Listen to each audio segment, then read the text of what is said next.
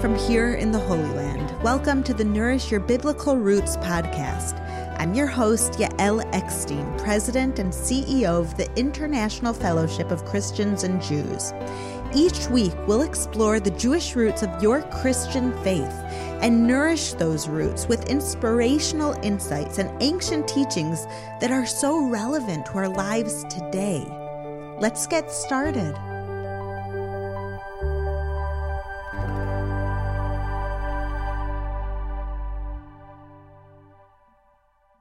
Christians and Jews may not agree on everything, but one thing that most of us agree about is that we are living in the prophetic times described by the Bible.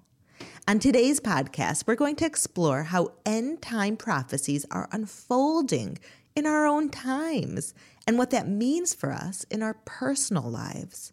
We'll begin with verses from the book of Exodus that describe how God redeemed Israel from Egypt, and we'll uncover what those verses tell us about the times we are in now.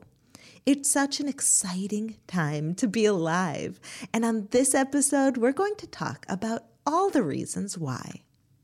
Every week, Jews around the world read and study the same Torah portion known as the Parsha. This week's Parsha is called Yitro, which is the Hebrew name for Jethro, and it covers chapters 18, 19, and 20 in the book of Exodus.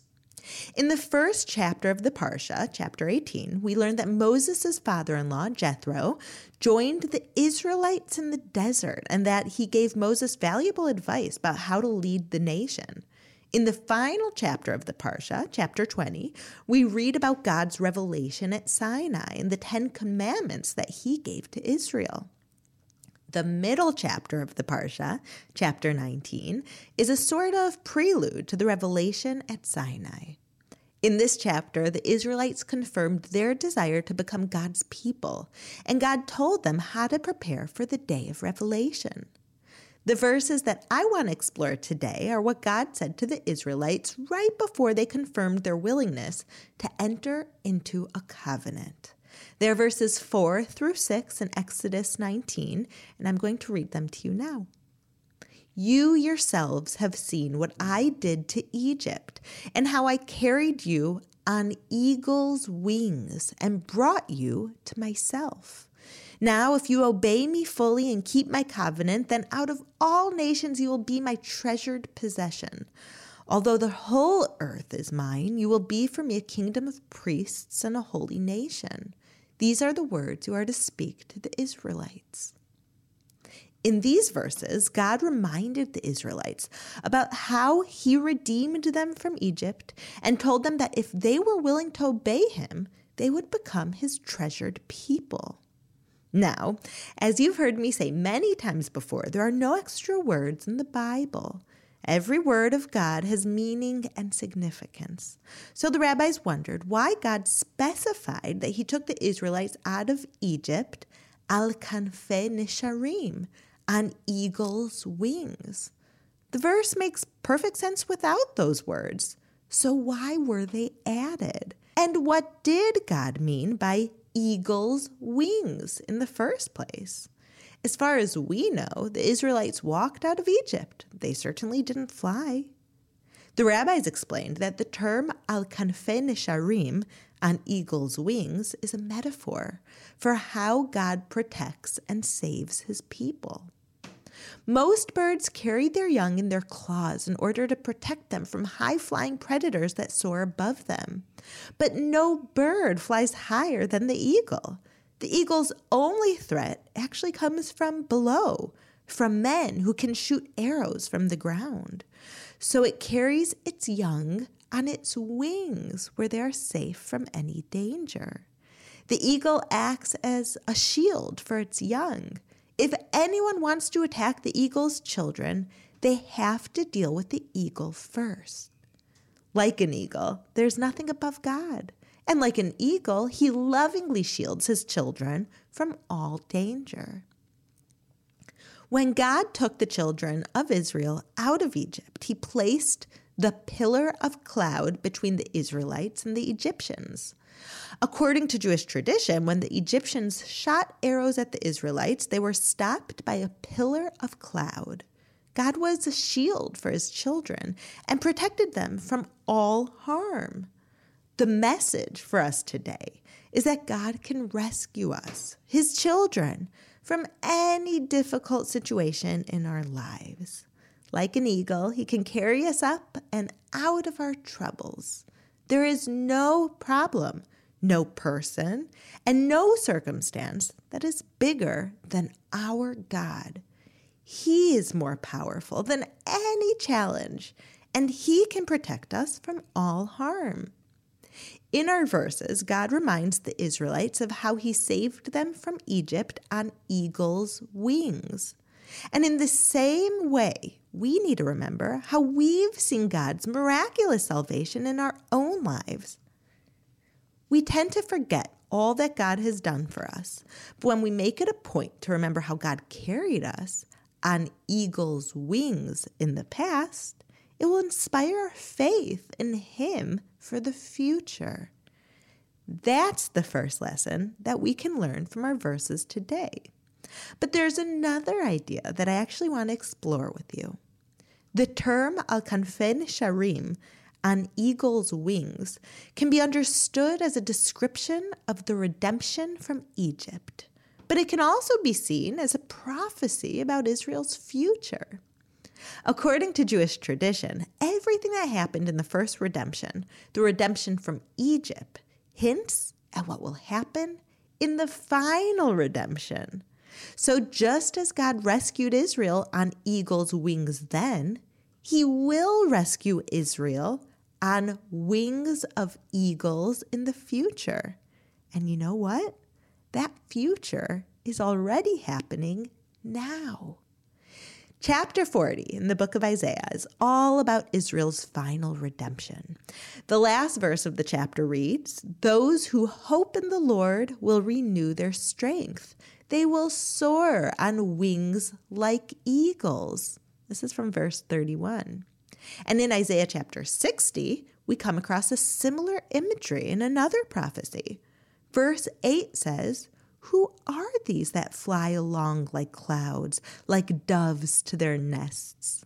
Almost 800 years ago, a Bible scholar named Rabbi David Kimchi explained that this verse refers to the Jewish people who were exiled from the land of Israel, but will return in the future. I wonder what this meant to Jews for thousands of years during the exile. How did they understand this verse 2,000 years ago, or even 200 years ago?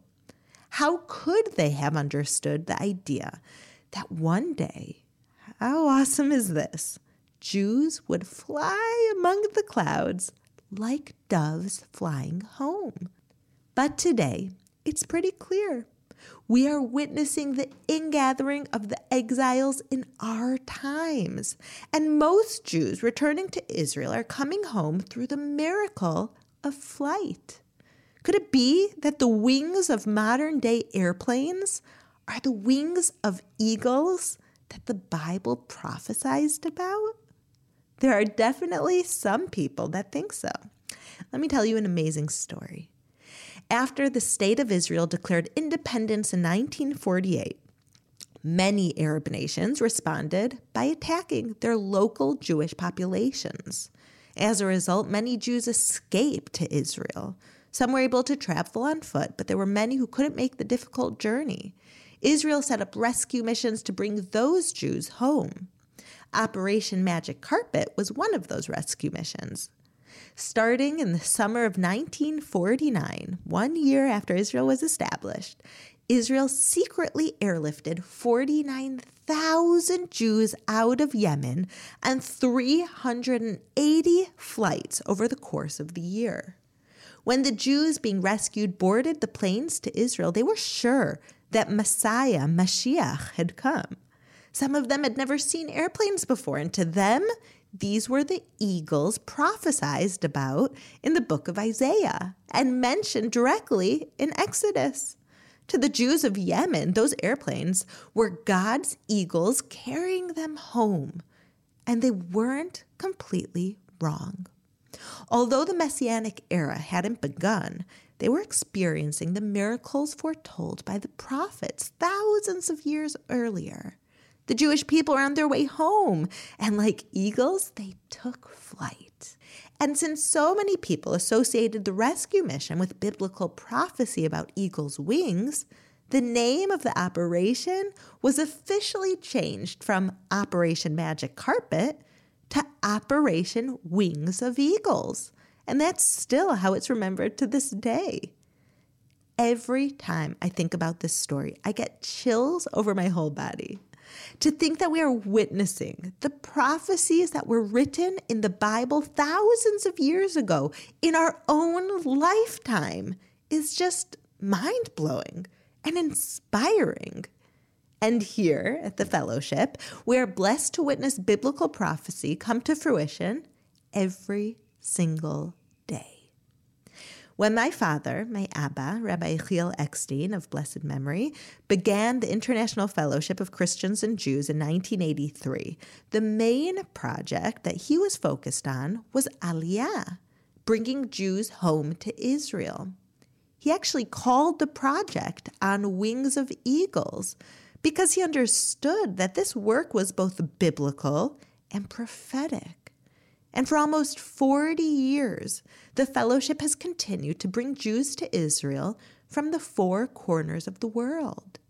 In 2021, despite the pandemic, the fellowship brought 5,000 Jews from over 30 different countries home to Israel. Through our program, On Wings of Eagles, which is very appropriately named, new immigrants land in Israel almost every single day. And sometimes you'll find me broadcasting live from my Facebook page when I greet these Olim, these new immigrants at the airport. Some of the most incredible moments in my life were spent standing on that tarmac in Tel Aviv at the airport, witnessing the ingathering of the exiles before my very eyes. I stand there in awe every time as I see the Aliyah flight landing in Israel, full of new Olim, full of new Jews from all four corners of the earth. And when I see them from distant places like Ethiopia, the lost tribe of Dan, disembark the plane, kiss the ground of Israel, and cry tears of joy. Wow, that is something that never stops inspiring me and reminding me that God is here. God is in charge, and God's word is forever. The fellowship has been bringing the Jews of Ethiopia home to Israel for decades. And in 2022, we are working with the government of Israel to bring home every last one of these precious souls who are in great danger right now because of the civil war in Ethiopia. But what makes the Aliyah of Ethiopian Jews so exciting is that the Jews of Ethiopia, as you heard me reference earlier, are the remnant of the tribe of Dan, one of the previously 10 lost tribes. The 10 lost tribes were exiled from Israel so long ago, in 722 BCE, about 800 years before the kingdom of Judah was exiled, and many people believed that they were gone forever. 2,000 years they were missing, but in recent years, the tribe of Dan has resurfaced in Ethiopia. The tribe of Manasseh has been located in India. And Jews from the most remote places in the world are returning home. God is gathering the exiles just as he said he would. In Deuteronomy chapter 30, verse 4, God promised, even if you have been banished to the most distant land under the heavens, from there the Lord your God will gather you and bring you back. And in Ezekiel 39:28, we read, though I sent them into exile among the nations, I will gather them to their own land, not leaving any behind. Consider these numbers.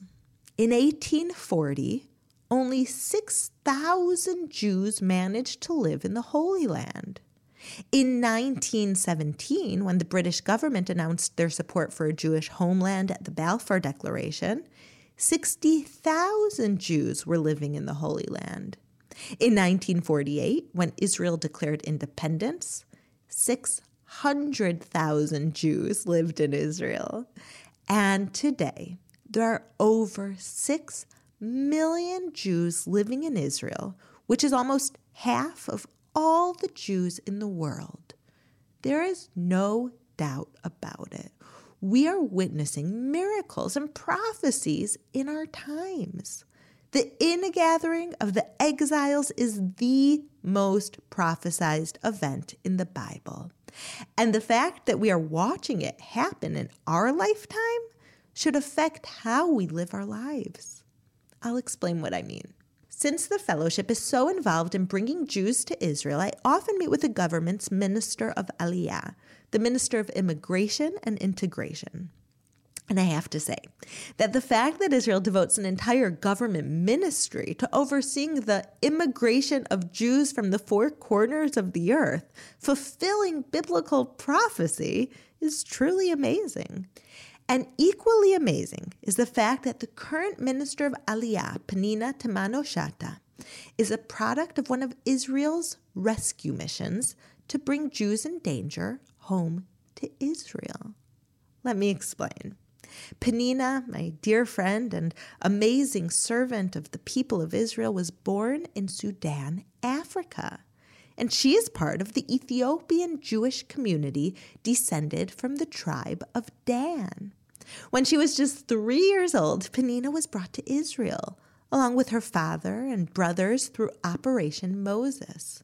Operation Moses was a covert operation that brought 8,000 Ethiopian Jews to Israel with the help of America from 1984 to 1985. It was stopped abruptly when the secret operation became known and Pnina spent her years separated from her mother. But eventually, Israel managed to bring her mother home to Israel in another daring and dramatic rescue operation. Today, Pnina is a minister of Israel's parliament and helps bring even more Jews from around the world home to Israel. She has earned the honor of becoming the first member of Knesset, of Israel's parliament, of Ethiopian descent. And after years of working together, she has really become one of my personal friends. One time, after a meeting with our colleagues, Pnina and I took a break to catch up with each other. We discussed our personal and professional lives, and then Pnina asked me a question. She wanted to know what advice I had to offer her as a woman in a leadership position that could be very demanding. As soon as Pnina asked her question, I knew exactly what to answer. It is something that I say to myself when I need encouragement or inspiration.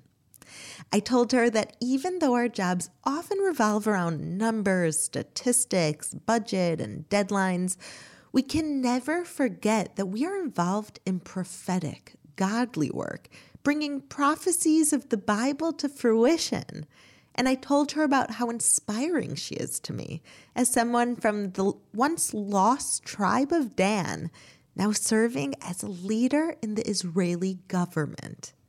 I told Pnina how at times stepping out of our mundane day-to-day tasks and into the larger picture of what we are accomplishing is what encourages me and keeps me going. I said to her, never forget where you came from or the future you are helping to create for all of Israel.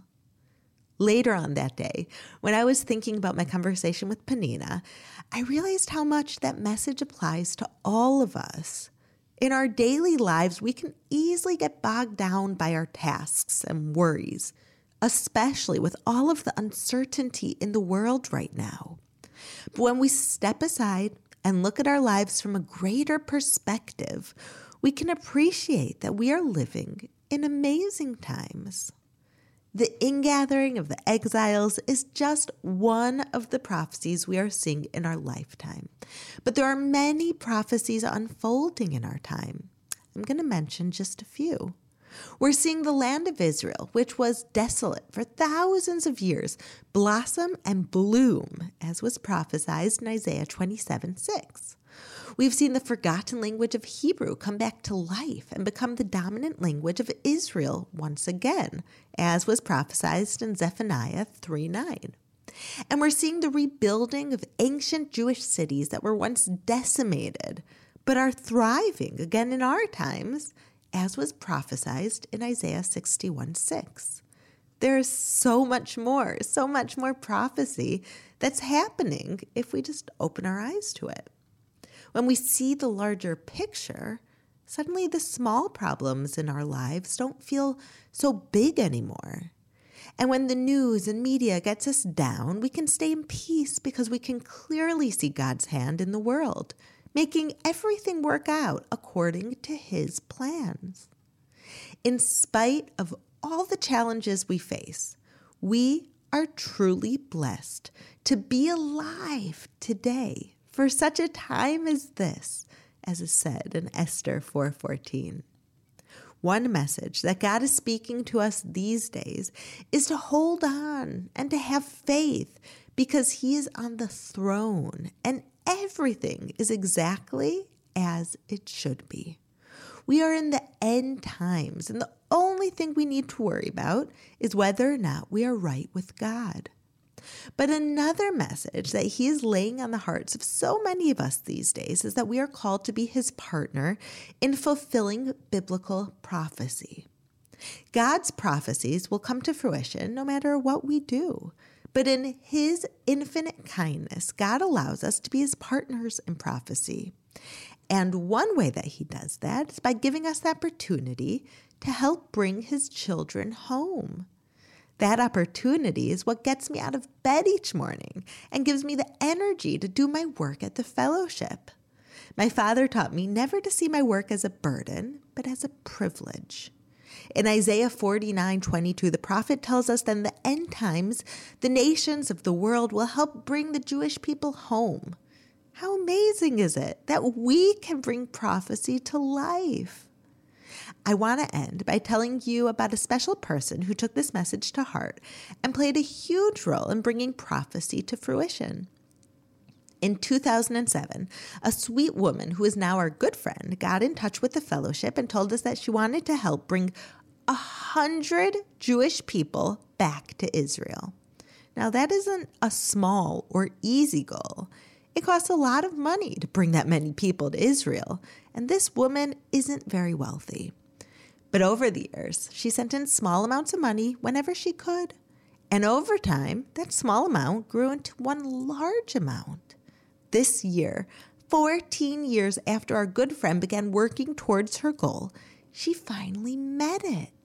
When I called her a few weeks ago to tell her that she met her goal, she cried. She said, "Now I can go to the Lord and tell Him that I did my best. This phone call is even better than winning the lottery." I was completely blown away by this godly woman, by what she accomplished, and her joy in doing her part in bringing prophecy to fruition was another reminder that we are living in miraculous and prophetic times. That the airplane that will fly Jews home to Israel, thanks to our partners and friends, are the wings of eagles that the Bible talks about. We are so blessed to be alive during these times and to be part of God's prophecies, each in our own way. No matter how hard things might seem right now, we need to remember that better times are coming and the best is yet to come. In Isaiah 43, we read, "A voice of one calling, in the wilderness, prepare the way for the Lord." In our times, we're being called to prepare the way for God, to prepare our hearts and to partner with God in bringing end times prophecies to fruition. This week, take some time to think about how you can be a part of the miraculous times that we live in. Can you pray for the peace of Jerusalem in your daily prayers? Could you contribute to God's purposes in Israel or become a partner in bringing Jews home to Israel? Or maybe you're being called to strengthen your faith or the faith of others by acknowledging the prophecies that have already come true and believing for the prophecies that are yet to unfold. No matter how we participate in these prophetic times, I pray that all of us will merit to see the ultimate prophecy with our own eyes, the day when, as Zechariah says in 14:9, the Lord will be king over the whole earth. Shavuot Tov, my friends. Have a wonderful week from here in the Holy Land. Thank you for listening to the Nourish Your Biblical Roots podcast. If you like what you have heard, visit me at mybiblicalroots.org for more of my teachings, videos, blogs, and books. You can also follow me on Instagram at Yael_Eckstein or on Facebook at Yael Eckstein. Shalom, and see you next week.